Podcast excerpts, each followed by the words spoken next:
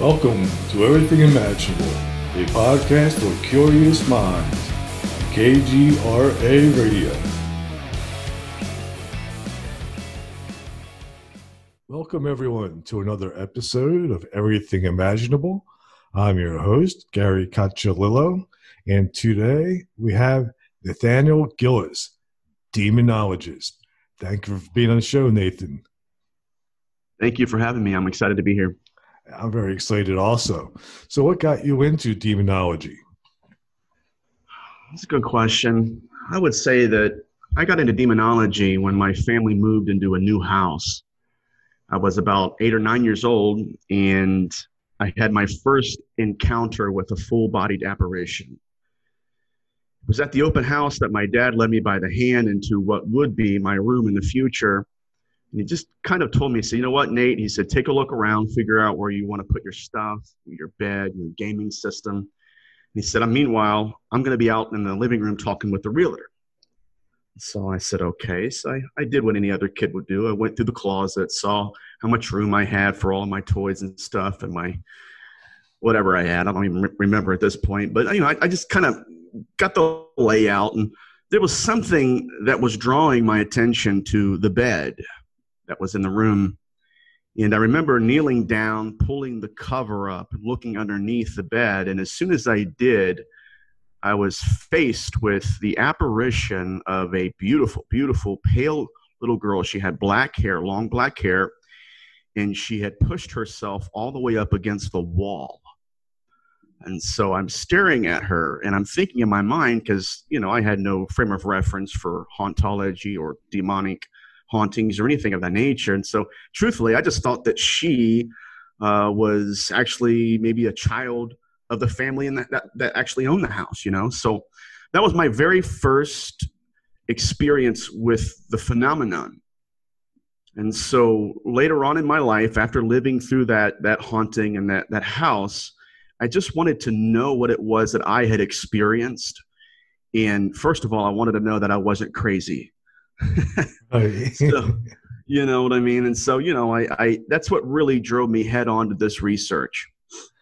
How old were you at this time? I was eight. Eight. Going and, on nine. And when you moved in the house, did you still have encounters with this entity? Yeah, absolutely. Once we had moved into the house, the phenomenon mutated in a very malevolent way uh, began with nightmares. The nightmares were always black and white, and uh, I would. It was the same dream over and over again, but essentially I was floating into a park area, and there was a reserve where people would have family reunions and birthday parties, and there were two young men, boys that were about maybe 16, 17 years old, and they were sitting with their backs to me on a picnic table the guy on the left had a needle in his left arm. And again, I had no concept mm-hmm. of what drug addiction was. That's what's crazy about this whole phenomenon. But uh, he was shooting something in his arm. Obviously, I think it was heroin.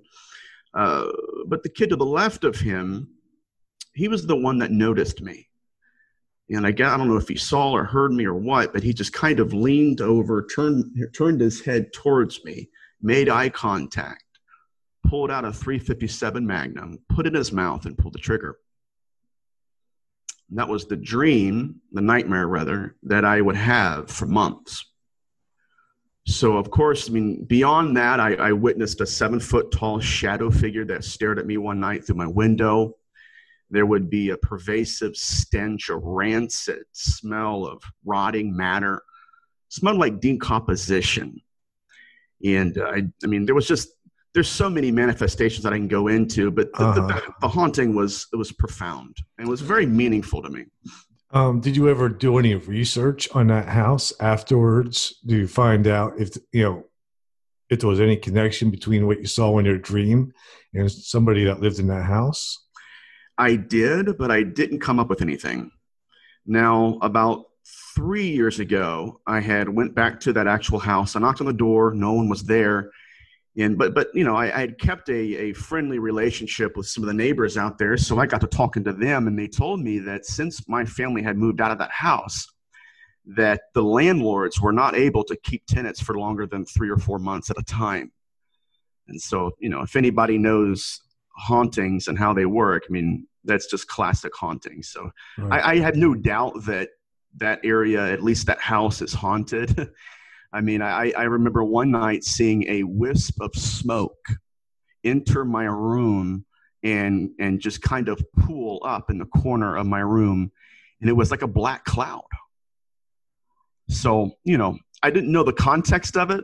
Still don't know that to this day. Uh, but I do believe that it was someone who had committed suicide. That's just my personal opinion. Interesting. Um, did did this spirit torment you while you lived there? Did it ever, you know, touch you or throw things at you or scratch you? It wouldn't, but it would do everything but. Um, I mean, the the just the the incredible amount of terror that would envelop me every night.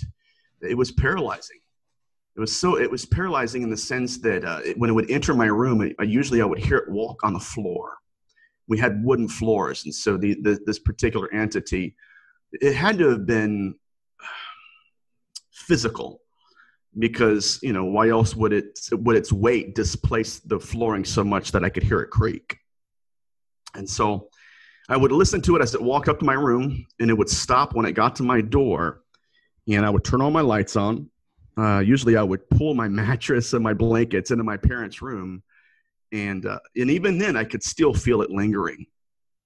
But it wasn't until one night I just I had enough. I couldn't deal with it any longer. I, I had failed a couple of grades at school. Um, I had I had been staying up all night long. So what I would do is I would turn all my lights on and I would play video games or try to get my mind off of its presence all the way up until the sun came out. And don't ask me why. Uh, maybe this entity was nocturnal, but whenever the sun came out, I, I knew that it was no longer there. Hmm. And so I would get about 40 minutes of sleep before I ran to, or, you know, drove back to school or whatever. And then I would pass out at school. So my, my grades tanked. Um, but it just, it left an imprint on me that I guess I've carried into my field. Did anybody else in the household, did your parents experience it or brothers and sisters? No, sir. No, sir. And I think that was its intention. I think it really wanted to play on my mind. But uh, later on, when we were leaving the house, actually moving to another house, my, my dad, we were loading the truck, and my dad kind of chuckles and he says, Son, he said, I never wanted to tell you this when we're actually living in the home. He said, but I have been in that place a few times, especially downstairs the basement, where I felt like someone was watching me. And he said, I, I don't know what happened in the house. He said, but I know someone died a violent death. So they may have never experienced something like I have, but I, am pretty sure that they knew there was a, a manifest presence there. Hmm. Um, how, how much research have you put into that house to, to find out if anybody I mean, if somebody committed suicide or was murdered in that house, I'm sure it would have to be documented. I haven't found anything at all.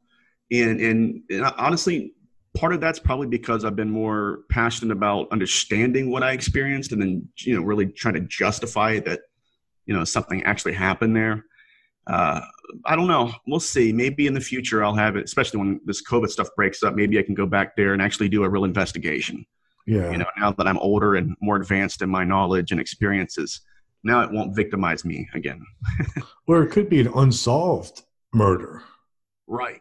Exactly. That, and that would explain why it's not documented, and also might explain why the spirit was upset and reaching out. Exactly right, and and how some and, and that's a fascinating point you just made because if I experienced anything um, I experienced a form of communication that I think many researchers misinterpret. Most people who would have done an investigation in that house would have said, okay, we're dealing with horns and hooves. It's a fallen angel. You know, it's a demon through and through. And yet it never physically harmed me. Ever. It never touched me. It never, you know, I would hear conversations above my head, but it wasn't as threatening as some of the other houses that I've been in um, you know, it was malevolent, no, no doubt. But that just goes back into why why I'm here and why I'm studying this this this field of, of demonology. And in the field of demonology, like, um, how do you even begin to research it? Like, where do you go to find information on demons? Well, I grew up through what's called a Christian tradition. And so I, I sat at the feet of a lot of theologians growing up. And so I, I, I had a pretty good grasp on the classical interpretation of demonology, which is that they're fallen angels or that they are the offspring of fallen angels mating with mortals. And so what really set me apart in my, my discipline is that uh, when I got down to the data sample, right, not just the legend and lore, not just what the Bible says they are or what I was told the Bible says they are, uh, these entities, at least in my understanding and my approach to it, were formerly human beings. And so, what what I began to do is I said, okay, you know, I, I have what the legends say they are. You know, I can go back into Mesopotamia, Sumer, go into Phoenician manuscripts. I can go into Genesis 6, which is the Nephilim and the Rephaim, and I can actually get descriptions of them from ancient people, you know, and descriptions. They weren't definitions, they were descriptions of what they were experiencing. And so, one of the first things I delved into was what, what, I, what are called the personifications of diseases and famine. And so, you go into Psalms 91 and you see that these people as ancient as they were, they were very intelligent, but they were experiencers. And so they were doing their very best to communicate to the future what it was they were experiencing in their present. And uh, what I found was a lot of these quote unquote entities did not exist. There was no demon of famine, there was no demon of plague. What, what happened was is that they thought that this action, that whatever event is occurring around them, had an origin. And that origin wasn't just an origin, but it had a will. And then that will, this is interesting, that will turned into an agency. So it's not just an event, it's somewhat it's an event that someone willed to happen. Does it make sense? It does. Um, how about like um Solomonic type of demons, like the Goetia? Yes, those, again, those are those are legends, um, and these grimoires are are rewritten, retranslated, reevaluated even through centuries. And so, what I can say is, and to, summarize everything, is, is this: that there is a life form uh, that is communicating with humanity. We have encountered it the only way we can comprehend and understand it is to give it normal terms.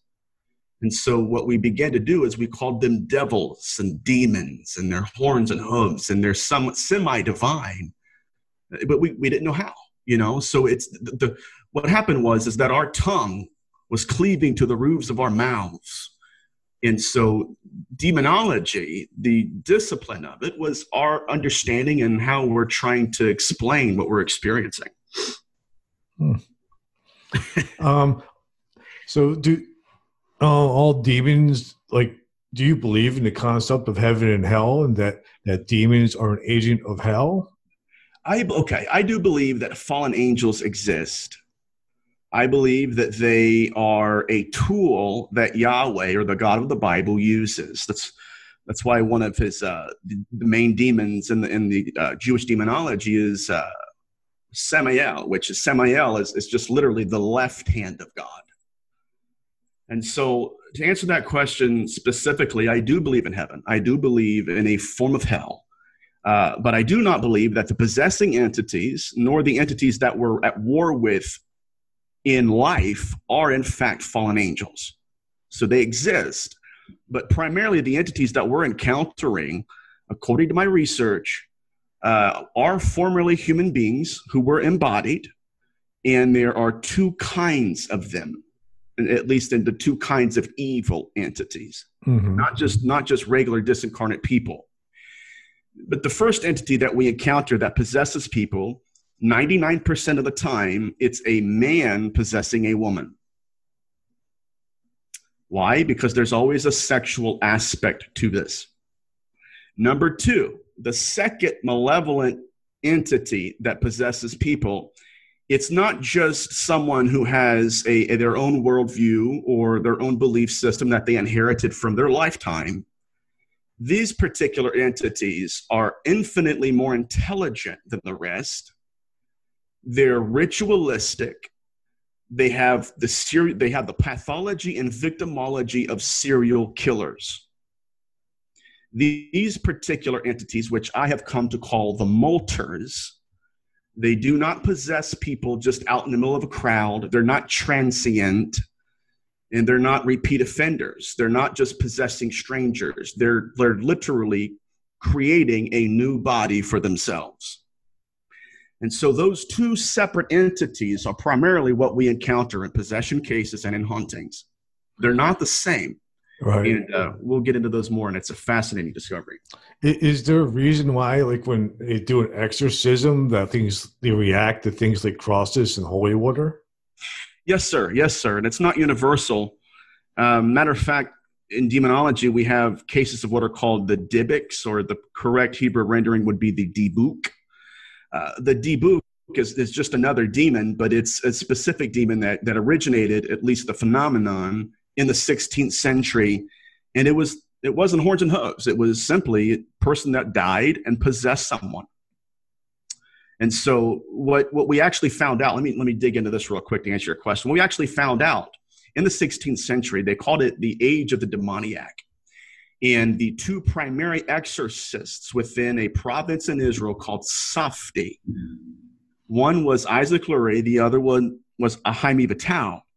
And both of them came to realize that, that they were dealing with people who had their own belief systems, they had their own fears and their own, own faiths. And so, whereas in the Western uh, sphere, we would think, okay, all you know, all demons believe the same thing, and they're all Catholic, and they all believe in Latin. That's not the truth. The data sample speaks of entities who, uh, even though you would have a cross on holy water, if they did not believe in that particular God in their lifetime, they would not respond to your advances.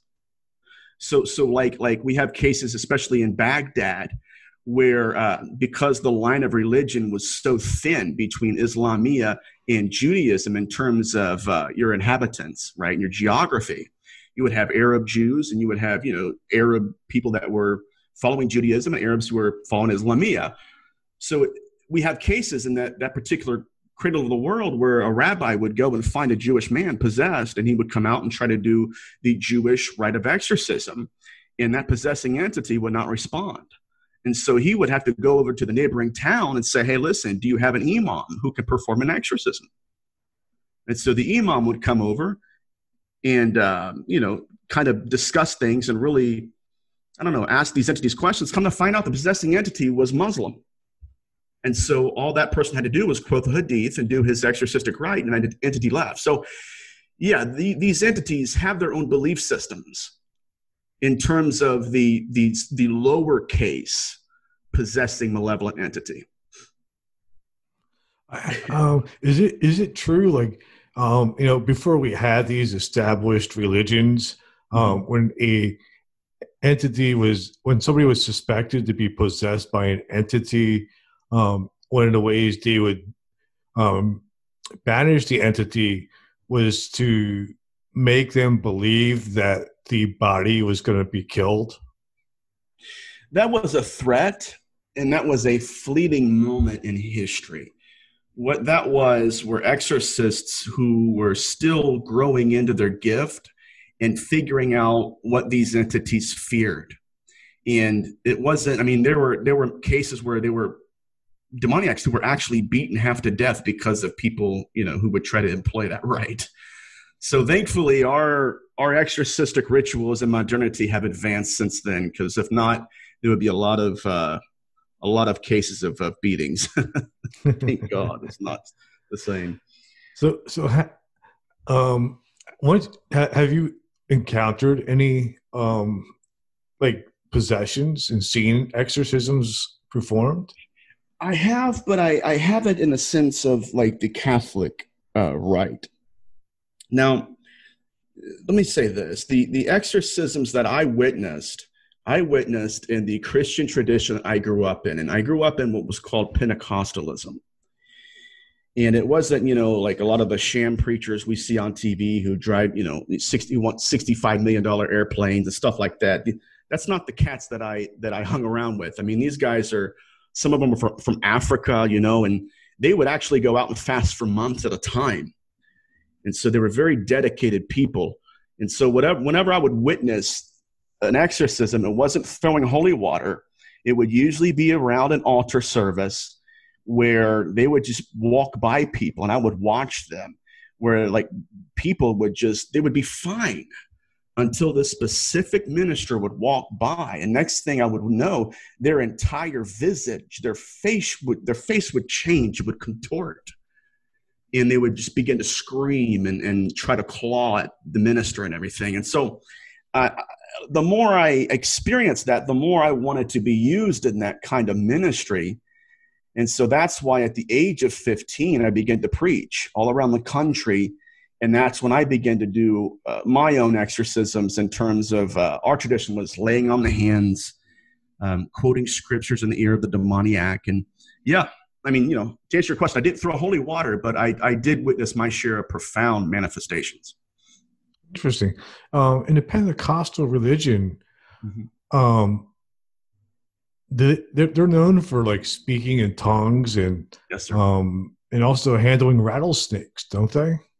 Well, there's there's a, a strand of uh, I want to say this illiteracy that that originated a long time ago where people read one scripture and said you should tread on serpents' heads and you know you shall be bitten by snakes and you will not die.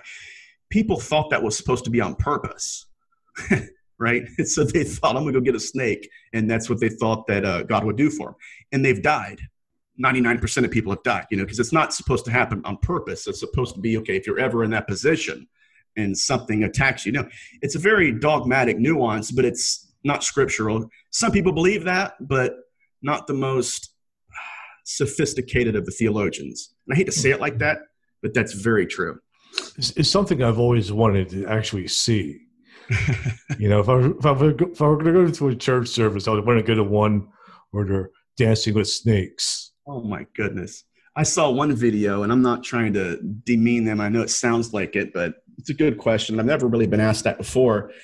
But I mean, we've had, I've never met them. They've never been in any organization I've ever been a part of. I've never even heard of anybody knowing them. Uh, but I've seen documentaries where it's like, you know, my grandfather died of snake poison. My dad died of it. I, you know, my son died of it, but I still believe in this. You know, it's like, no. I mean, if everybody's dying around you and you're saying it's scriptural that they're not supposed to die, I think that uh, it needs a little bit more of an investigation. Interesting.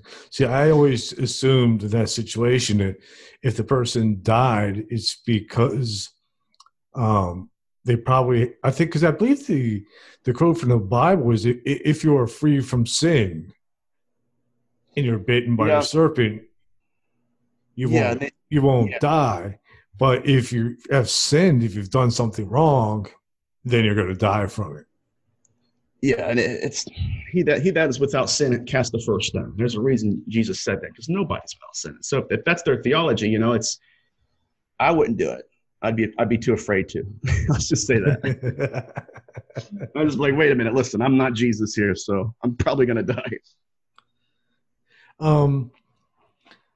So when it comes to the paranormal, mm-hmm. do you believe that in like a multi-dimensional universe or a holographic universe, like you know, I mean, mm-hmm. obviously, there if, if we're not able to see them with our and experience them with our five senses all the time, they mm-hmm. has to exist in some other form.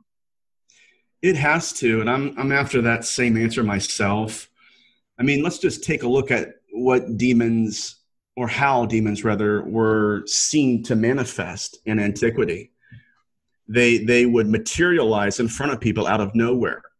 Uh, there are some theologians that would say that they were using water particles in solidifying them into what's called the coagulation of water, and then using the solidification of the water to step into. And then you would see the form But as far as I can track these entities, I have tracked them all the way to what it's called the the Katumuwa inscription that that predate. I mean, it's it's carbon dated all the way back to the late Iron Age, so that's right around when Noah existed. But these entities that wanted to possess people first wanted to possess things, and in the Katumuwa inscription, uh, it was located in Turkey in 2008 by archaeologists from the University of Chicago. But Katumuwa says, he tells, he tells it in his uh, inscription, he says, okay, he says, what you have discovered is my sarcophagus. He said, before I died, I hired an artificer of metal, someone who would make my sarcophagus in the image of me and he says, for the purpose that, that when I die, my soul can inhabit the sarcophagus. And then he makes an interesting demand. He says, So whoever discovers me, my soul in this sarcophagus, he said, I want you to bring offerings and oblations to me. He gives them specific account of what he wants. So we have to understand, especially possession, it was never uh, designed or even believed to be fallen angels. It was always afterlife phenomenon. And so after Katumuwa wanted to possess metal, these entities mutated. Their pathology and victimology mutated. They could no longer, no longer wanted to possess their own sarcophagi. Now they wanted to possess people. And now we go into the Old Testament where Laban, a biblical character, he was worshiping and, and actually carving and molding idols. These idols were not molded just so that they could be worshiped, but they were worshiped and molded with the intention of what's called an unclean spirit possessing them, just like Katumuwa did. Does it make sense? Yeah. Yeah, I've heard okay. of this. So Laban goes out and he creates what are called teraphim. Teraphim, according even just in Western scholarship, I, I, always thought it was just figurines or just, you know, weird godlike shapes that you could hold in the palm of your hand. It's not true. This was necromancy. He would go out, he would take a firstborn boy, specifically between the ages of, I think it was six and 14 he would kill him. He would take his head, take his tongue, take a metal bar, and carve the name of an unclean spirit on metal, place it underneath the tongue of that, that victim, and then instantly that possessing entity would be drawn to the metal and begin to speak through that young person. That's where possession began. So, so they were already, yeah. so it was possessing somebody's that Body. was already deceased. Yes, sir. Yes, sir. So these entities have mutated in their victimology and pathology. And that's why I feel that it's incumbent upon me to, to bring demonology where it should be. Because if we lose them in one mutation, just like a disease, it's going to be far more difficult for us to understand what they're after and what it is that they're doing. And what is it that they're uh, after and doing? These are disincarnate entities who, for some reason, do not want to exist in the dimension of the afterlife. They want a body that looks like them. It's just like Katumuwa. Give me a sarcophagus that looks like me. Well, that's not good enough. So, what did they do? They mutated. They mutated and began to possess deceased people. Um, now, be, even before Laban, let's go back to the late Iron Age and, and the, you know, the story of Noah. Are you familiar with the legend of Genesis 6? I am not. Okay. In Genesis 6, Genesis being the first book of the Bible, in Genesis 6, it says the sons of God, what some believe are angels or were angels, it says that they fell and that they mated with human women. This is what some people would call the, the origin of demons.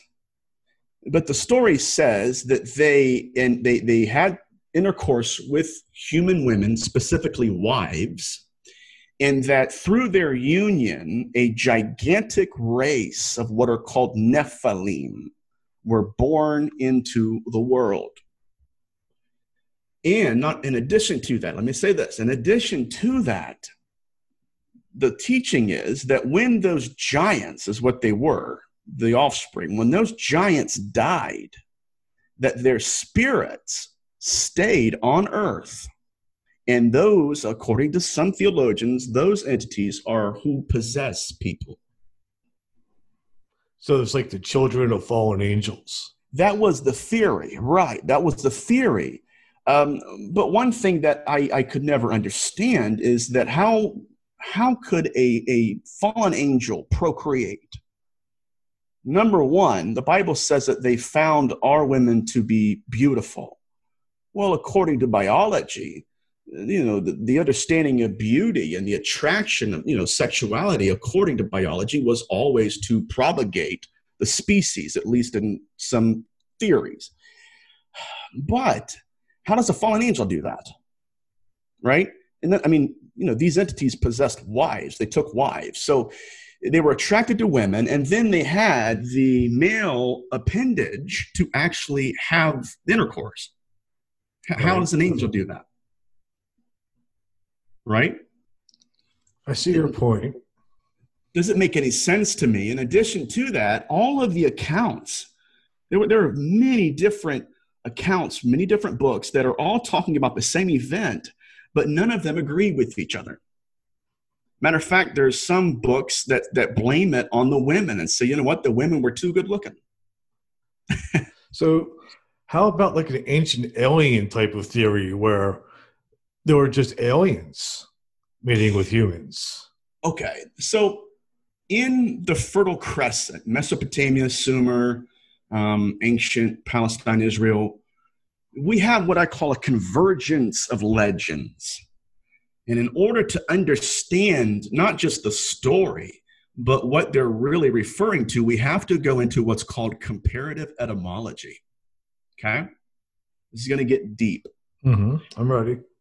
So you have the Anunnaki, you have the Rephaim, and those two, two uh, groups of entities were the dominating legends throughout the Levant. So the Anunnaki were not divine because they were gods. They were divine because they were ancestors who were what are called divinized at their death.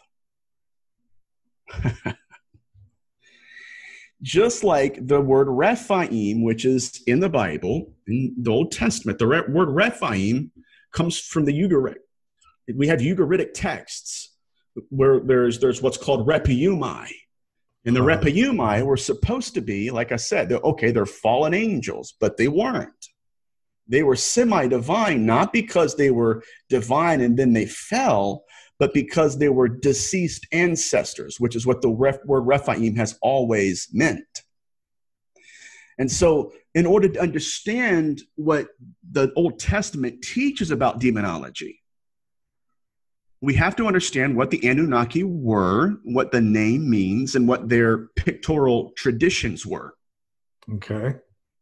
So the Rephaim and the Anunnaki are both mentioned in the Old Testament, but they're always mentioned in the context of deceased ancestors who are embodied again.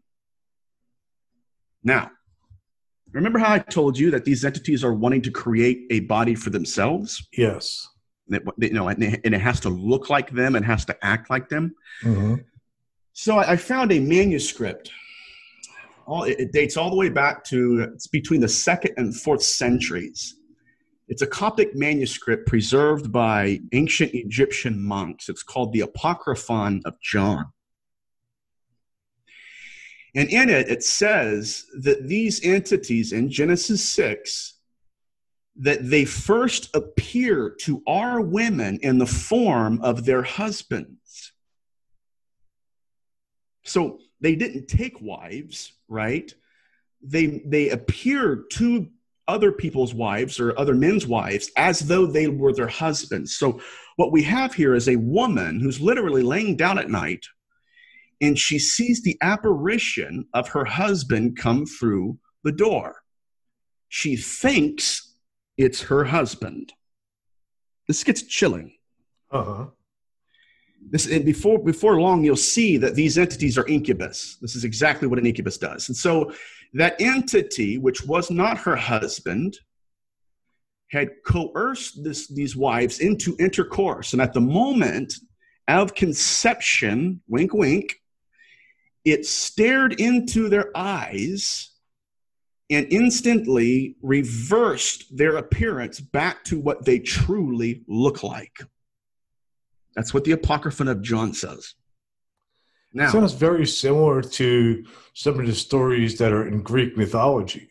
Exactly right. Exactly right. And that and it's it's everywhere. It's prevalent. It's everywhere. We just didn't understand number one what they were doing and why they were doing it.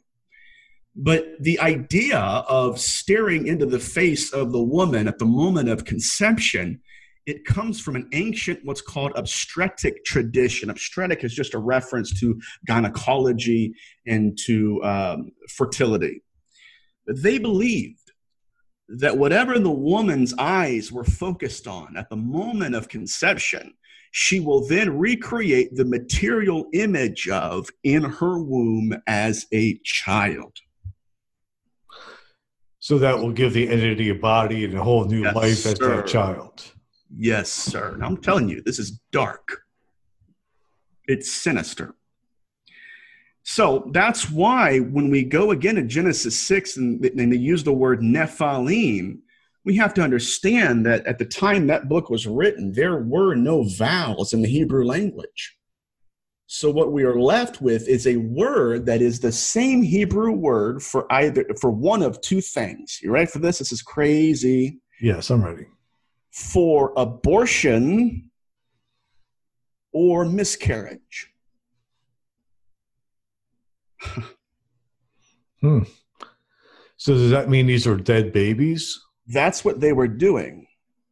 Now, then this, this, this text goes further, and this is why I'm saying that we're dealing with not just afterlife phenomenon, not just entities who are wanting to exist again in this dimension, but we're dealing with necromancers. In the, in the Apocryphon of John says, it says that in, from the darkness, they begot children whose likeness was their image. And then it goes a step further and it says that they created copies of the same body. So again, this, this whole, the whole field of demonology has been focused on transient possession throwing holy water at entities that are truthfully, uh, they're not as malicious and intelligent as these others. These others are on a whole different level. Okay. Yes. So, so these other entities, they're mixing. So what they did when the when that passage says that they they took from the darkness a spirit, that's a reference to shadow people specifically what was called a shade or a shadow soul. What they did is that you're exactly right. They took that tradition, they created what is called in, in possession social skins for them to possess, not one, not two, but copies of bodies. With that said, now is it possible we can see the phenomenon of an incubus through a different lens, right? Right. It makes much more sense now because we know what they're after. So, so people that we encounter in everyday life could possibly be these demons. Yes, sir. Absolutely. And, and I've told everybody that in every interview I've done this year. We're we're used to men looking like monsters. We've not yet understood that monsters can look like men. How can we tell the difference?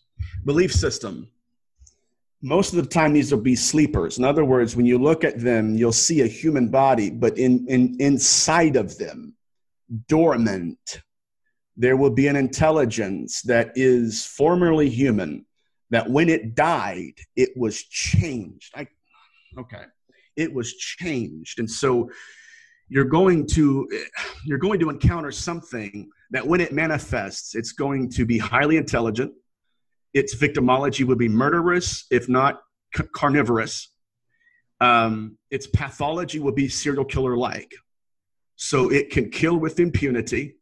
It, it's a predator and it will slip in and out of homes uh, and people at will. And I'm not trying to, you know, paint this as God. I'm saying that these entities are ancient, if not in belief system, then at least in being.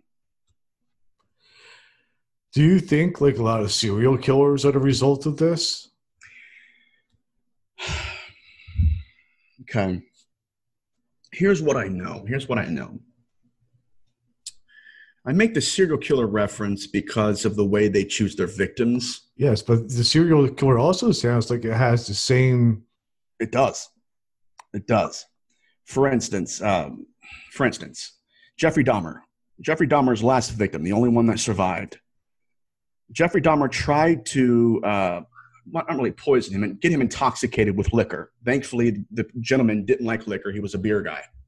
And so he went into the restroom, tossed the liquor out, you know, acted like he drank it. He said, But I came out into the living room and I turned around. He said, I saw Jeffrey Dahmer on his couch watching The Exorcist. And he said, But Jeffrey was swaying forward and backward. He was in a trance and he was speaking in an unknown language. That's mark number one, right? right? Second thing is this there seems to be what I call memory in motion in at least some serial killers that does not belong to them. The reason I say that, Jeffrey Dahmer is known for crushing the bones of his victims, pulverizing them, cremating them, going into his backyard and fanning them in a circular motion. That is a necromantic rite. However, how did he know that? Because he was a demon. There was something. There was something within him. Correct.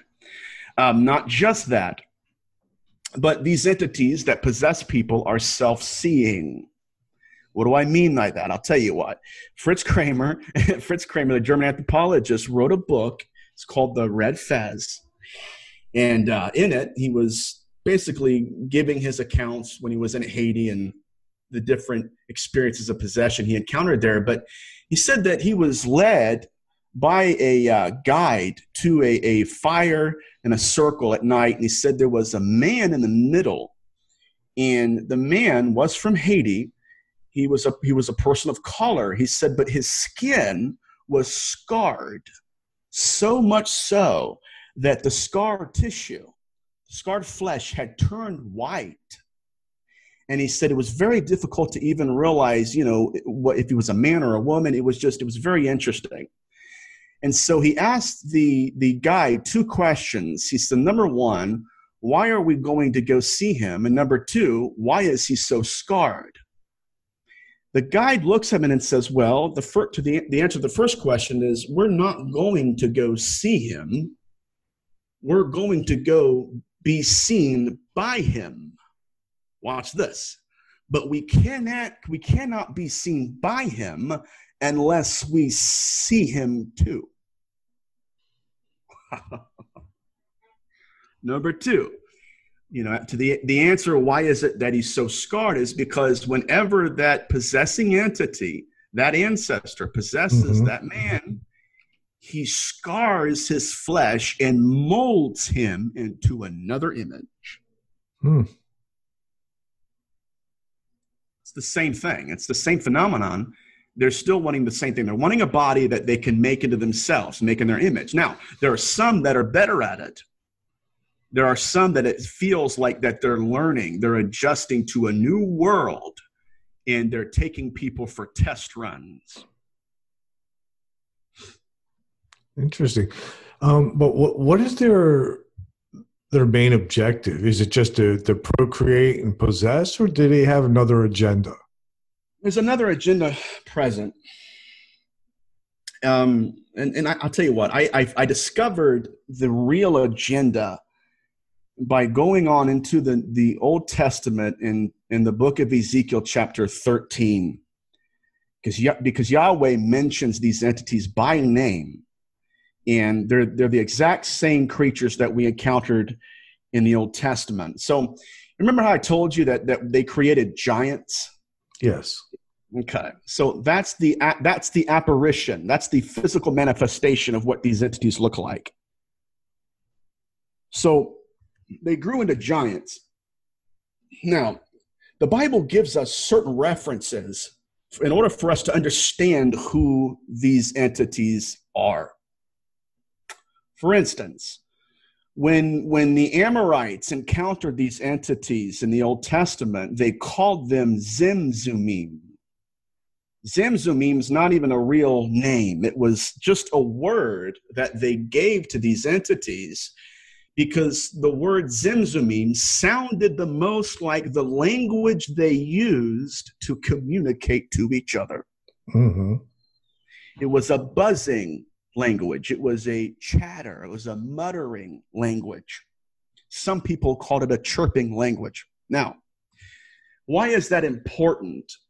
It's important because that tells us that, that some of these entities they may speak to us in a language that they remember that we wouldn't understand but the way they communicate with each other is in a different language okay? Okay.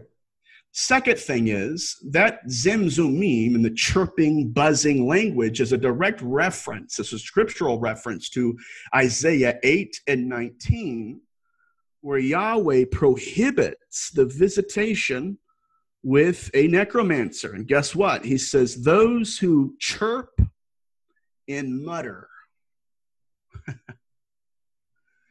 that's a that's exactly what these uh-huh. entities do. And so they're necromancers. So in, Eze- in Ezekiel 13, we encounter these same entities. Yahweh calls them soul hunters. He says that you kill those who should live to keep those who should die alive. So they feed off of human souls? Yes, sir. Yes, sir. Now, right. This gets it's chilling, man. It's really it's it's far darker than any horror movie out there. Um, but he said they're soul hunters, and these entities would go into their victims' homes at nighttime. They would wait until people are asleep and they would kill them and then, and this gets back to the serial killer pathology, especially Ed Gein, they would take a piece of their flesh off their body and sew it onto their own. Matter of fact, the, the way that they would sew it onto their own was mentioned in the Old Testament as an attachment. See, I, I laugh because in deli- being a deliverance minister, I've encountered people who have attachments, right? Uh-huh. And we've known their attachments the whole time. We just didn't know how deep this went yet. But that, that's how they're creating what's called the second self or the social skin. And I, I, can, I, can, I don't want to ramble, but I can go deeper with that. Well, what, what does that mean? A second self? Second self and the social skin is what demonologists, at least your good ones, would call a demoniac. So these possessing entities, remember how I told you their pathology mutates? Yes. It's as if some people are still in the situation room of wanting to possess images. So we have dolls that are being possessed, like Annabelle. Then we have other entities who are, are on a different learning spectrum and they're they, they're beyond that and now they're wanting to possess people. And then there, there's the this this opiate the the pinnacle in which these entities operate is soul hunting. And soul hunting was literally they would take people's faces off their own body and put it over their head so that they would look human again. Hmm so are these well, back? So other, but it still sounds like to me that their their agenda is self sustainability. Yes, sir. They do not want to die. And in Ezekiel in Ezekiel 13, Yahweh says that they would they would take skin and they would place it on the tallest among them. Here's why. This is this, like I said, they have an ancient belief system. They believe that the tallest among them is their priest and is the most gifted at soul hunting. Now, let's ask ourselves why they would want to create a race of giants, right? Right. Because that's what they believed. I mean, it fits. It's um, it's unbelievable how how this fits each other. Um, are there regular humans um, working with these demons? I think so. Now, the ones that are working with, with them without their permission are UFO abductees. The, the humans that are working with them with permission, with consent, were your witches in the 16th century. In the 12th century, up, let me say this, up to the 12th century, these entities were taking people against their will in only one form. This is not, this is crazy. In the form of incubus cases. So they would appear to women, take them without their will, impregnate them without their will in terms of what we would consider to be hauntings.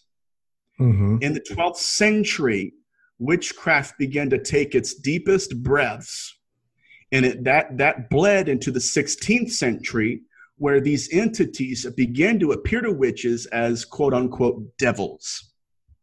From that moment on, they were having intercourse with these witches, and these witches were having intercourse with them consensually.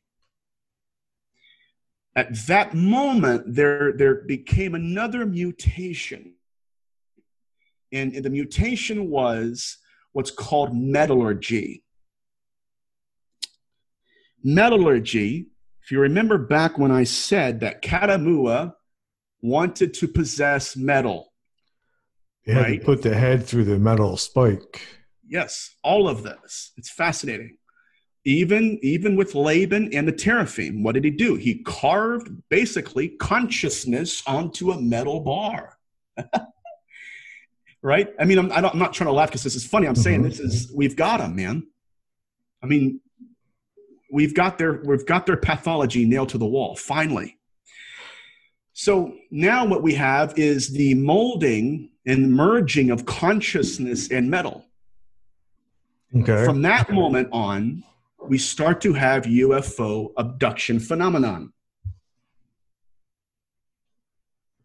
which is something it's the same thing but they're doing in a different manifestation okay okay. So so, so, so that's how they're instead of since they don't have any willing witches anymore, they just abduct people and impregnate them that way.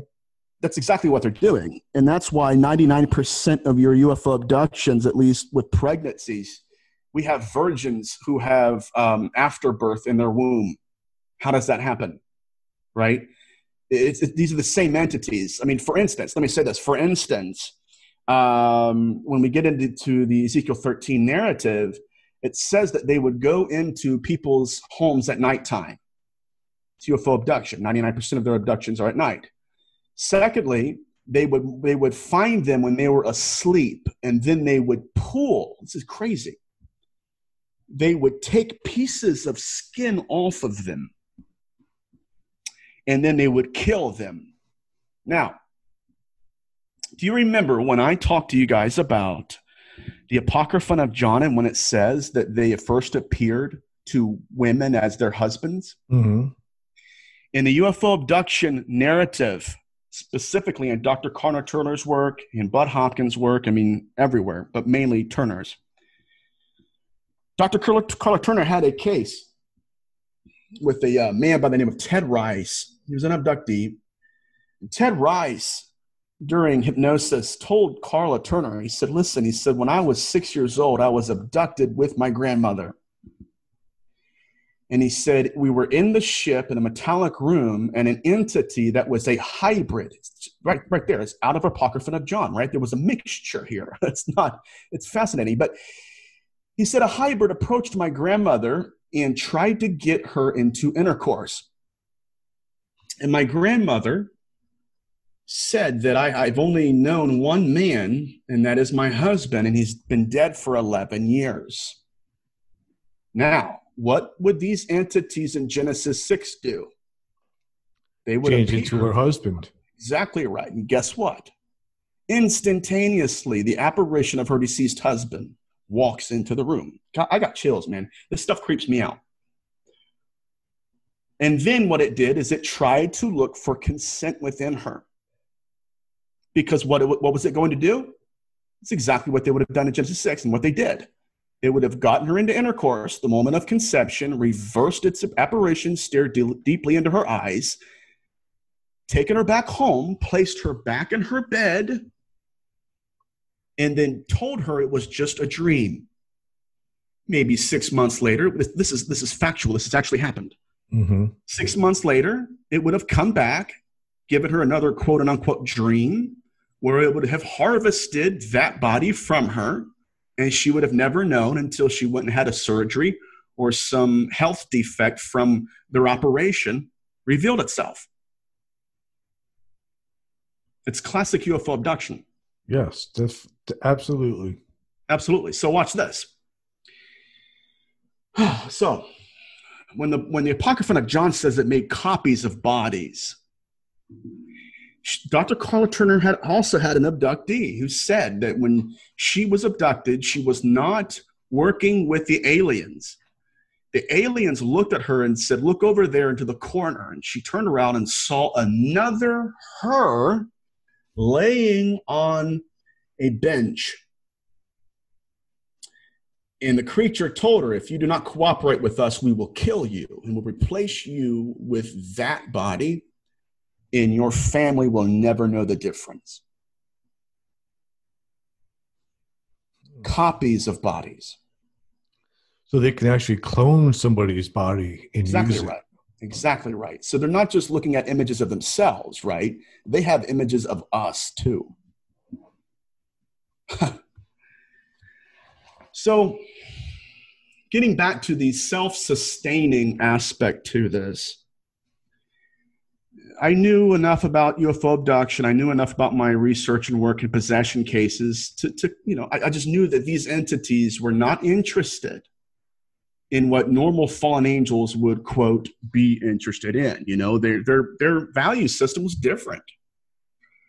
So here comes the self-sustaining aspect. In in Ezekiel 13, it says that that all of this phenomenon, the possession, UFO abduction, um, even Lamashtu back in Mesopotamia, all of it, soul hunting, all of it was to create what is called an exterior soul.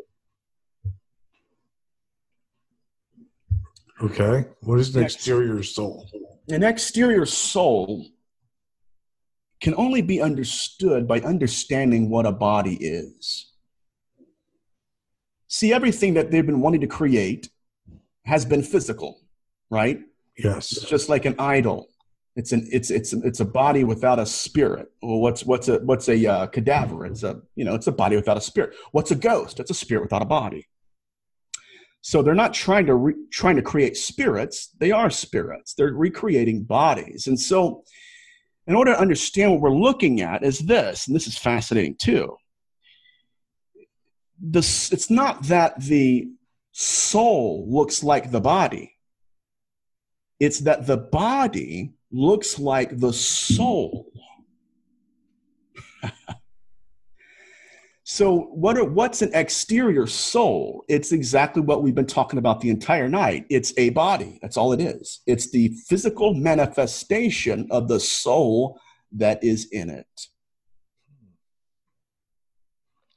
Um, one of the things that you mentioned that, that that pops up in my mind is, you know, when you talk about like them attaching skin to a body.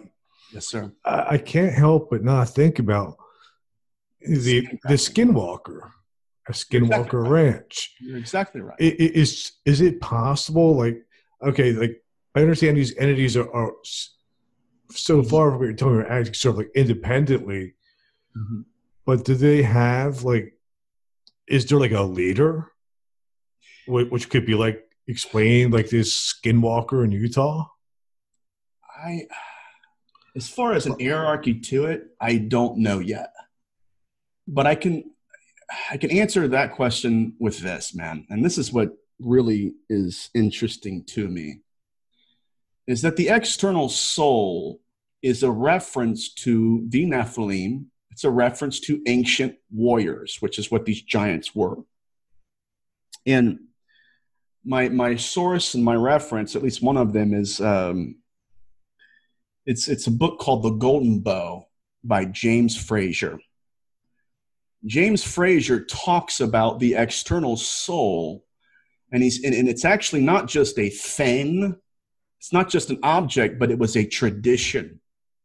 The tradition is it's very ancient, but the tr- tradition is that when these warriors were at, in battle, they were in battle, and when they knew they were going to die, they would dispossess their own body, place their soul into someone or something else in order to survive. See, we would call that possession, but we Mhm. didn't know what it was yet. Interesting. So we can have, okay, the Apocryphon of John says you can have multiple bodies. So we can have a dozen bodies, two dozen bodies. I don't know yet. We could have at least one, let's say five. We could have five of the same bodies possessed by one entity who has projected its consciousness into each and every one of them. For what purpose? So that when you kill them, you do not kill it it exists. So, what's their end game? If they're creating second bodies, if they're teaching their young, or at least people who've recently transitioned, if they're teaching them to do, to do this, then they're, they can only be doing this for one reason, and that's that they're preparing for a war. So that A, a- when a they war, a war against us, or a war know. against God. I do not know. What I do know is this, and this is something that theologians and scholars cannot explain. And I think that now that I can at least give some visibility and understanding to why this happened, but they can't explain how the Nephilim continued to exist even after God gave a flood. That's one of the other questions I have is why would God even allow this to happen? I that that's a that's a philosophical question, and I'm still I don't know because they existed before and after. They exist even now, and and there's some legends that says okay, you know, one angel rode the top of uh, or one giant rather rode the top of the ark, and I'm thinking okay, then then God must be a complete idiot, you know, and he's not. I'm not saying that he is. I'm saying that we've got this really messed up here. So they didn't understand it either. But I, I, I think that I have an understanding, at least something I can offer here, and that is this. Of course, they survived because we're looking for bodies, right? We think that, okay, just like we kill Goliath, okay, Goliath's dead. But what is in Goliath? Where Demon. is he now? Exactly right. So that's how they survived this whole time.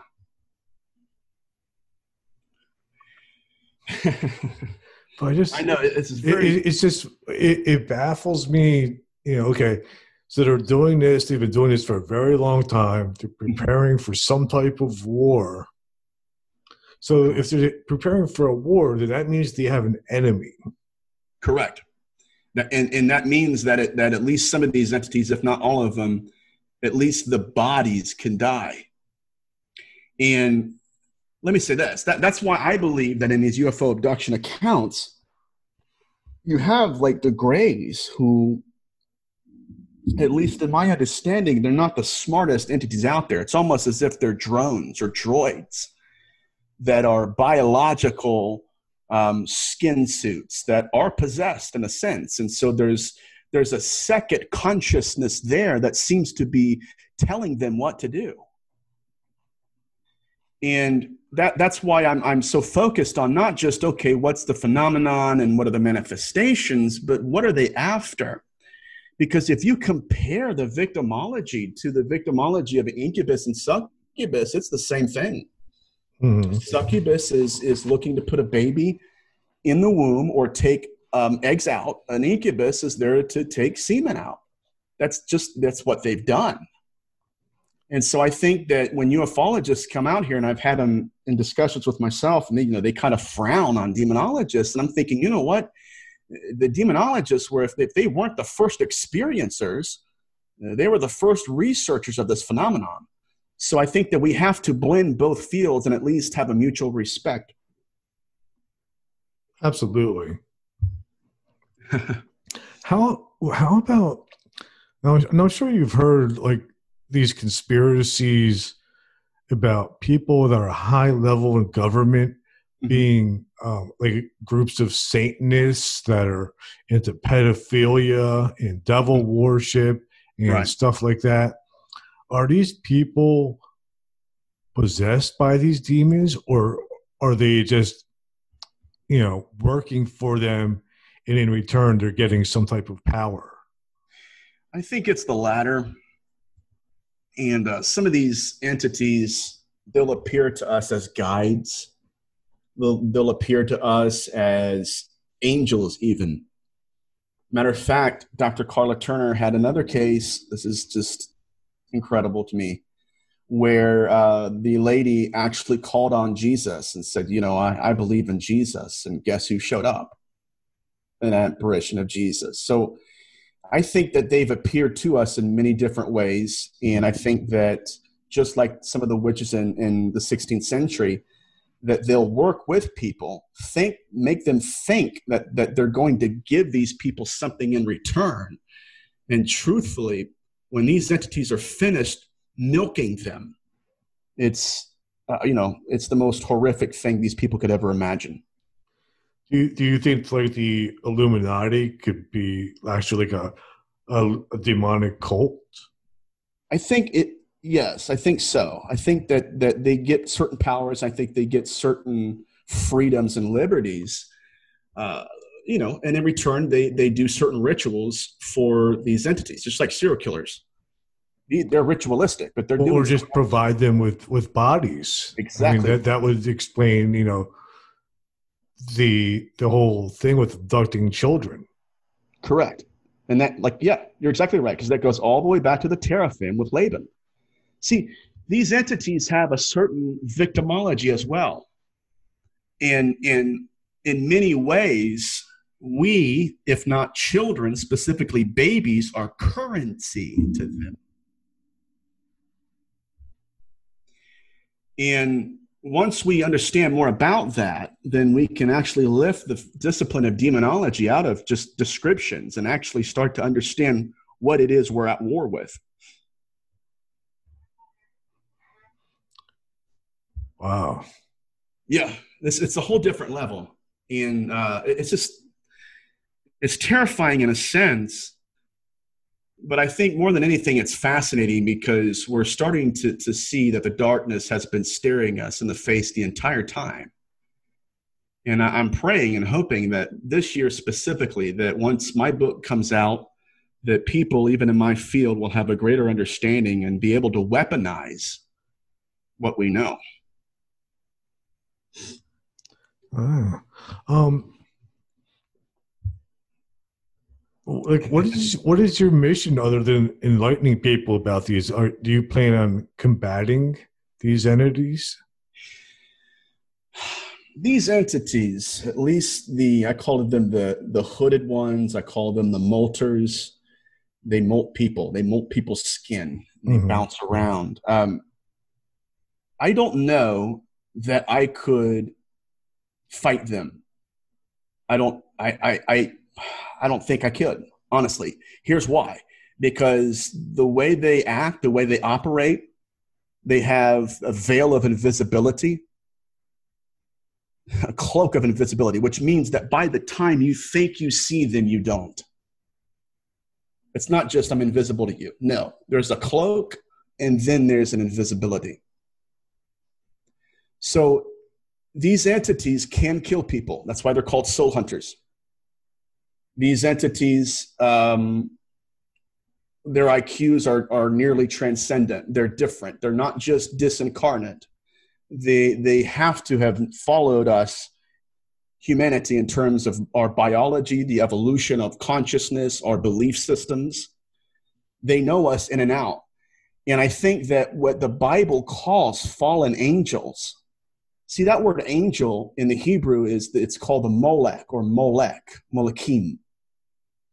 That's the same word. In the Akkadian language, it's the same word for deceased kings. So again, these are um, they're disincarnate.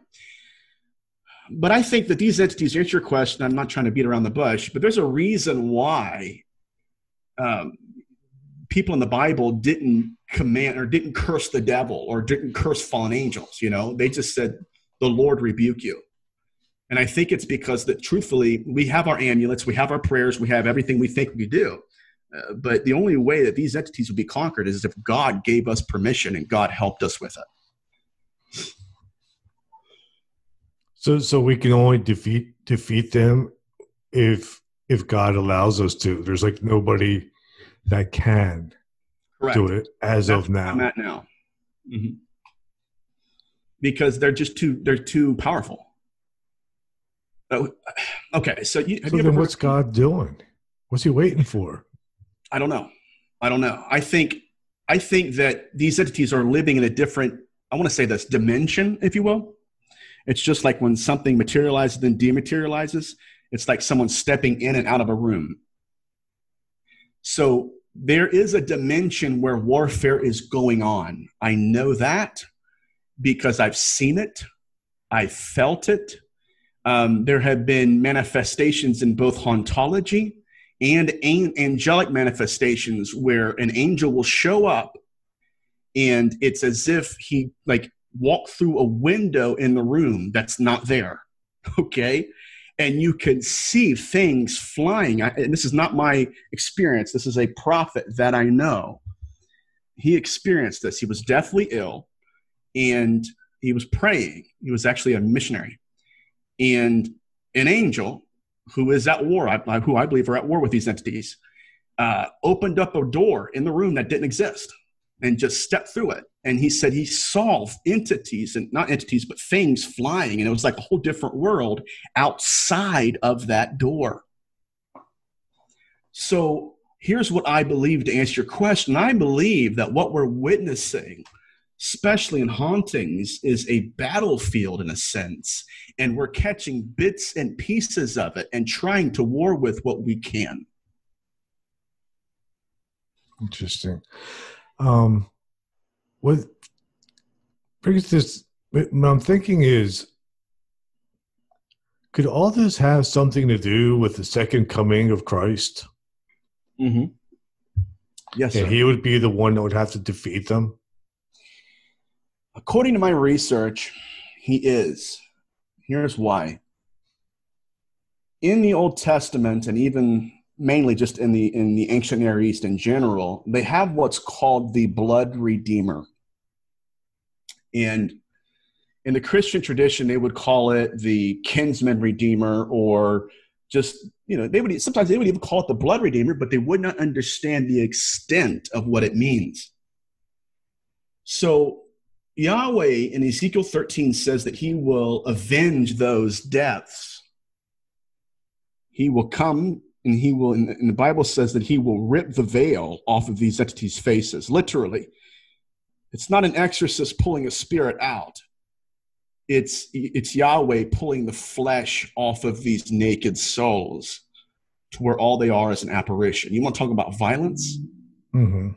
Yeah, it's he's pretty he's destructive. But Yahweh comes and he redeems the world. He, he redeems it to himself. He dies on a cross and purchases us.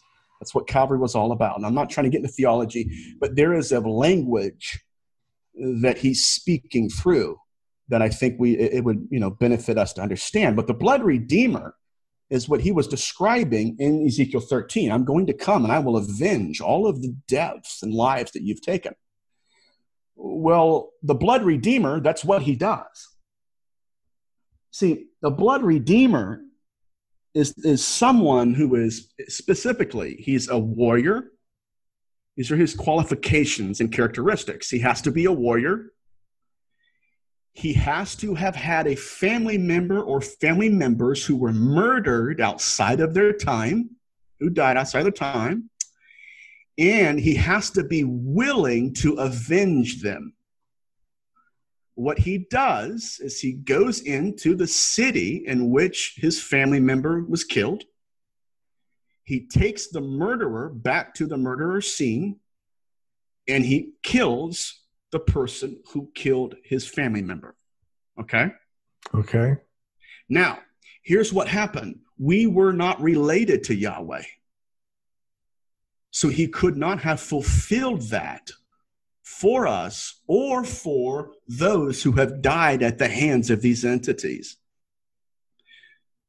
So he had the desire to, he had the willingness to, and the ability, but we were not related to him. So what the Bible says is that he died for us and then took us and placed him inside his family. That's why he called us the sons of God. Okay. Now, what he's done is he's taken their whole rule system, their whole belief system, turned it on its head, and said, Now they do belong to me. Now I can fulfill the role of a blood redeemer, which is what? One day I will return and I will do to them what they've done to people, you know, that I've redeemed. And what is that? I'm going to kill. So is, is that what like the book of Revelations is all about? Exactly right. Matter of fact, that's why in the book of Revelation it says that these entities came out of the earth.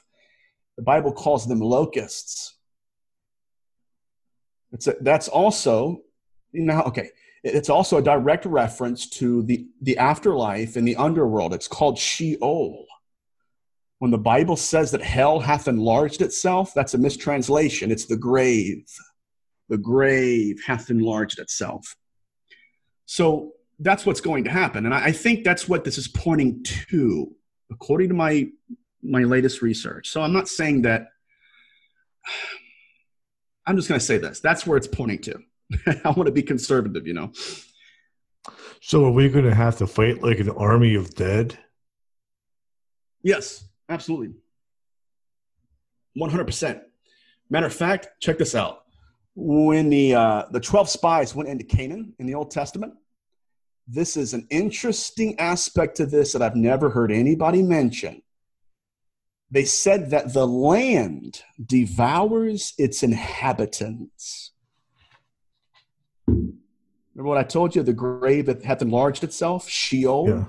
Where are these entities coming from? In they're coming from the earth. These entities come out of the ground. Hmm at least um, according to the research. Could something like the Ark of the Covenant be used as a weapon against them? I think that if if and when this happens, I think that you'll see all kinds of stuff. Um, and I think that it will very well be a an intergalactic war. And I don't know if we'll be a part of it. I don't because I, I know how powerful these entities are. You know what I mean? They can, they can, if they can possess 12, they can possess 100, and you can kill 100 and you can still have one entity and you don't know where it is. Right? Right. So, yeah, so that, that's where I'm at with this.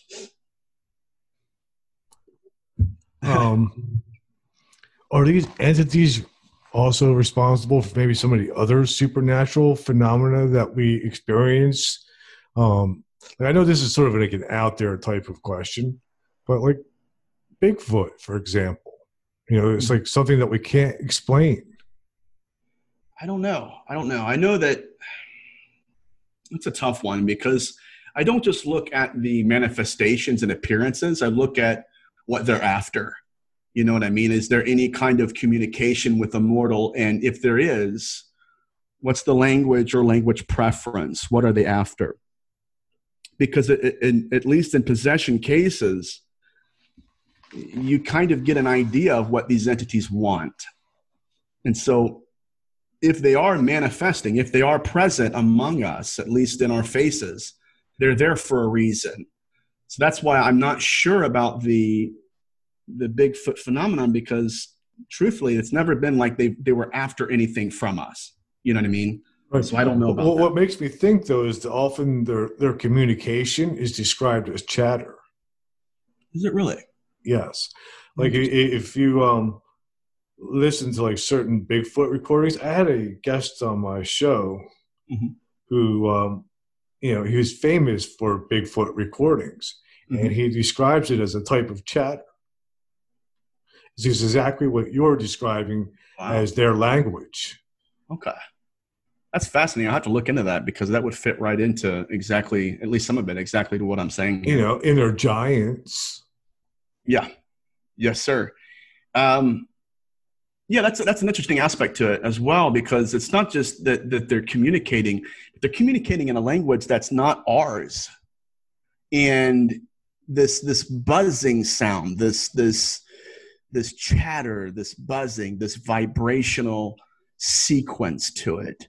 Um, there, there are cases even in uh, the Levant where we think that giants built megalithic structures that in one of my heroes in my field is uh, dr michael lynch and this is dr lynch's work so i'm not going to credit myself for it obviously but lynch told me he said and I say that respectfully. He's a mentor of mine, of mine, so I say it. Dr. Lynch told me. He said that you know he said that these structures were preserved and protected against uh, what's it called earthquakes. And he said, but that area of the world is not known to have any earthquakes. You know what I mean? Mm-hmm. And so I think I think that it's either the fact that these are huge entities or that the vibration in which they exist in or speak with um, it has the ability to absolutely move things and to terrorize us. I mean, these entities, when when the Bible says that the earth devours or the land devours its inhabitants, literally what these what these Canaanites were witnessing, or I'm sorry, these spies were witnessing, is that they were witnessing these entities coming out of the ground and cannibalizing other people which is again another serial killer pathology. I mean, it's it's all there. Yeah. Um, I I just wonder how you know why this was allowed to happen. I don't know yet. That, that, that that's such a nagging question for me, isn't it? It's you know, and it, you're right. I don't know either. I think that maybe I'm hoping someday I'll understand. Um, I know that I, I, talked to one of my heroes, Steven Steven Mera, which you know I, I'm a huge fan of his work. But the one discussion I had with him, um, he told me he said, you know, he said as far as we can tell, he said that somebody told him, I think it was a priest or someone, and said that you know that that we were told that we had won the battle already and he said that there are at least some people that believe that the battle hasn't even been fought yet. Interesting. How about um like people that are like psychics and communicate with spirits? Are they actually communicating with demons? I think some of them are and some of them aren't. I have a uh, not really a case, but I had a gentleman that watched one of my interviews on YouTube, and he reached out to me. His father was a renowned remote viewer. And it's a very unique story. He said that his dad had guides that would um, communicate with him, give him insights, information that he would have never known otherwise. And he said that um, his dad would go to sleep. He would just lay down on a couch, leave his body, and enter into a room. And he would meet entities. And he, he this is interesting, interesting concept here. I've never heard of it till I till he spoke with me. But he said his father had a protection word, like a password, and he would ask these entities. He would say, "What's the word?" And if these were the right entities, they would give him the password and he would know that he is in the right place, the right time, with the right guides. He said, but there was one night where his father came into the living room inconsolable and he had a heart attack. When they got him in the hospital, at least from what I remember, and they said when they got him in the hospital, they got him, you know, got him some um, some happy pills and relaxed enough. He finally told them what happened. He said, "I went out of my body. He said, I went into the room that I always go to. I saw the creatures that I always see, the guides. He said, but they didn't know the word. And when they realized that I realized they didn't know the word, they, and this is going to sound familiar, changed their apparition, he said, to something that was unearthly. And he said, next thing I know, I'm in my body again. And, and watch this. Not only what, not only did he have a heart attack, not only did he get back in his body terrified, but these entities had carved what looks to be Egyptian hieroglyphs on his chest. Do you think the Egyptians were practicing necromancy? I, oh, absolutely. Of course there were. Yes, sir. Oh, yes. And they were practicing, practicing metallurgy. That's why they had their staffs were in the, the shape and form of uh, cobras.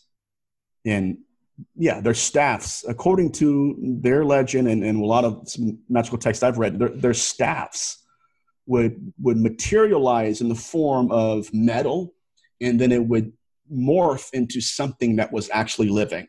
So they they were doing all of the above. That kind of reminds me of the story of was it Moses who threw down his staff and it turned into exactly a snake? Right. Exactly right. Yes, sir. See, Yahweh is playing this game at a different level, man. He really is.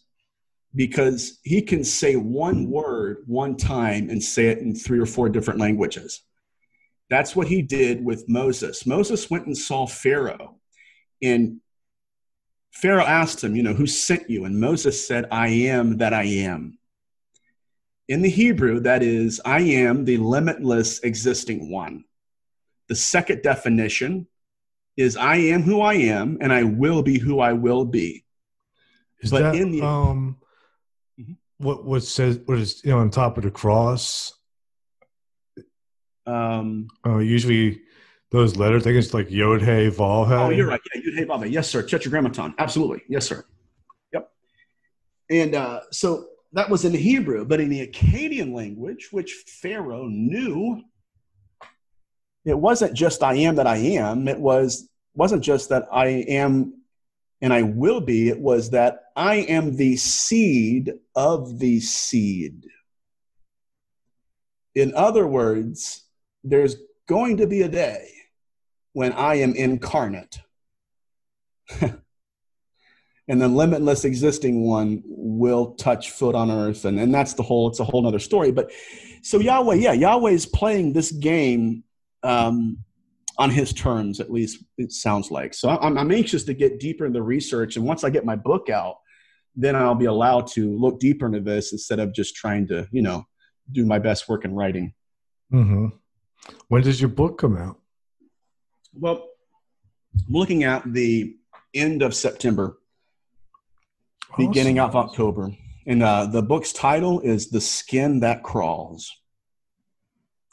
And um, will it be available everywhere? Yes, sir. Yes, sir. Amazon, everywhere you can find it. Yep. Great. So I'm, I'm excited. Who's the publisher? Uh, I'm thinking I'm going to go. I'm going to go through Amazon. So you're going to self-publish? Yes, sir. Yes, sir. I'm thinking. About, I'm thinking. I'm going to do that. Um, you know, I'm not known enough to have a book deal or anything close to that, but you know, I, I certainly have something to say, and I'm willing to say. Actually, it. I know somebody who might be interested. Okay. If you wanted me to definitely connect you with a publisher, I would love that. Absolutely. All you would have to do is send him the manuscript, and he would take care of everything else. Definitely. Um, you know, you, you have all my uh, social media, right? Um, if not, I'll give it to you. I, yeah, actually, I don't. Okay. But but yeah, you have my email address. You can just email it to me, and I can okay. forward your information over to him, and he'll reach out to you. That's fine. That'll work. And you know, so if anything, I, I want my goal here, man, is I want to get this book into a movie form Mm-hmm. because I think that people need to understand what this this game is all about. I mean, it's far larger than just slithering tongues and you know hooves. It's it's deeper than that. And I think that once we grasp that understanding, that the discipline of demonology and ufology will finally sit down at a table and give each other a gentleman's nod and say, you know what, maybe there's something to this. Possibly. Yeah, Yeah. we'll see. I, I, I, I also know a couple movie producers too. oh my lord. Well, hey, you know, let's let's do it. I mean, if anything, I think that'll add to the field, and that's really why I'm here. Great. Um, so, do you have any advice for my listeners on how they can protect themselves from demonic entities? Well, I think that that prevention is more is far more successful than intervention. So prevention is usually identifying attachments. And so attachments is the stage of possession where it lays upon you. It, it, it will groom you and, and watch this this is interesting too that that before you before you are what is it? Before you are molded and conformed to it and possession it will conform to you in attachment. And so the way attachment works is it will manipulate any negative emotions you have any kind of past trauma any kind of depression or suicidal ideation if you feel that even though you're doing your best and that there is a heightened dimension of that present around you, then I would I would go to someone in, in my field or even a minister or a priest and say, hey, listen, I believe that there may be an attachment on me. And that's the best way to do it because it's far easier to get rid of an, an attachment than it is an actual possession case. How, how would a minister be able to take care of that attachment? Did he do a secret ritual or? It, um, it depends on what and it depends on what you believe as well. So um, normally, I deal with people who are of the Christian tradition or the Catholic uh, heritage. So for them, I would say, you know, get a get a Bible, get holy water, um, get a cross. I, I I know that these entities do not like iron. And so, if it's an iron necklace or a, a horseshoe or whatever, you know, place it. I mean, that that it's an interesting aspect to it as well. But place it in your home.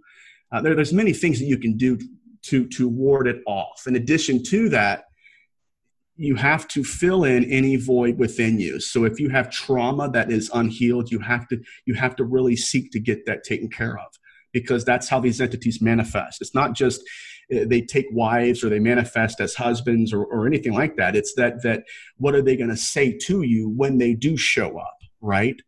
How are they going to groom you? They're going to love bomb you. They're going to, you know, they're going to prime you into a position where you you no longer have consent anymore, and it's got you nearly to possession. So there's definitely a psychological aspect that people should be aware of. Correct. Correct. And um, How how can a person tell if it's uh pos- you know an attachment or if it's just plain old depression or being in a funk? It's very difficult to and that's why when people seek out deliverance ministry and I, i've done this before and it's not an insult but i think sometimes people really do need to go seek a therapist or someone to help them and say you know what? You know according to the the data sample you do not have a personality disorder or anything like that. You know what i mean? Because you can't rule Mhm. that out. Certainly not. Uh, but these entities will feed off of you. And so I would look, in addition to everything I've mentioned before, I would look to a depression that makes you feel like you're dying, or a fear that makes you feel like you're going to die, uh, something that puts you in bed, in especially if you've never been a uh, you know in chronic depression or manic depression before, if something puts you in bed and you have never experienced that those are key signs, especially suicidal ideations. But the moment someone is possessed, by the time they are possessed, it has them. So, do you think people with like mental illnesses, like depression or schizophrenia, you think they're more susceptible to possession than a normal person? I think that there are many of them that are possessed. Um, have you ever heard of uh, Dr. Jerry Marzinsky? No. Okay, he is he's awesome. He's one of my one of my favorites. But anyways, he's a uh, I believe he's a clinical psychologist, uh-huh. and he works with people of this nature, and, and it's just like possession. You know, some of these people say, you know what, I, I have I have uh, schizophrenia, and then it's like, okay, we'll sit down with them, or he'll sit down with them rather, and next thing you know, that person will manifest a belief system, a, a preternatural knowledge, or something that that transcends the microcosm of what psychology allows for that disease. It's just like possession. So when there's the second entity present, you'll have that always. And uh, but yeah, I would look up Jerry Marzinsky's work, especially if you haven't heard it. You can have him on the show. He's oh my god, you'll be enchanted with him. I promise. Yeah, you'll have to send me his information. I'll have him on. Definitely, definitely. Hmm. So it's been interesting. Um, thanks for being on my show. Hey, thank you for having me. And I know my take is a little bit different. Wait, I have one more question. Yes, sir. I, I completely forgot. I have to ask. How about conjuring? Like like people that conjure spirits, magicians, sorcerers, wizards. They exist. Well, I know they exist, yeah. but but the entities that they're working with, most of the time, like like most of the people that I talk to who are involved with the occult feel mm-hmm. like that the entities that they're working with are benign. Oh, they'll always feel like they're benign. Always. Always until they want something from them. So I always make this reference to John Dee and Edward Kelly. John Dee and Edward Kelly thought they had a beautiful handmaiden giving them the Enochic language. Right. Right mm-hmm. staring into the mirror and oh my gosh you know we have this this transcendent being. Uh, yeah you know it's just like possession. It was transcendent until it wanted them to do something and guess what it wanted? I want you two to switch wives. If you do that i'll give you everything you're asking for.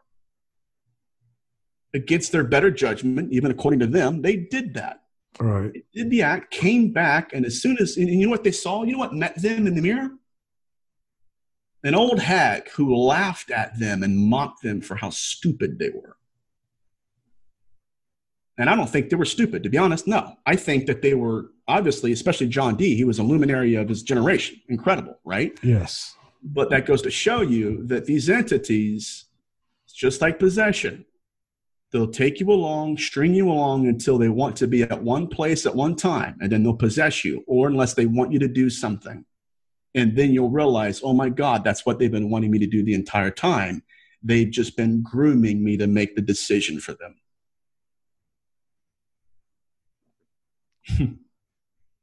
well, definitely um, an interesting answer.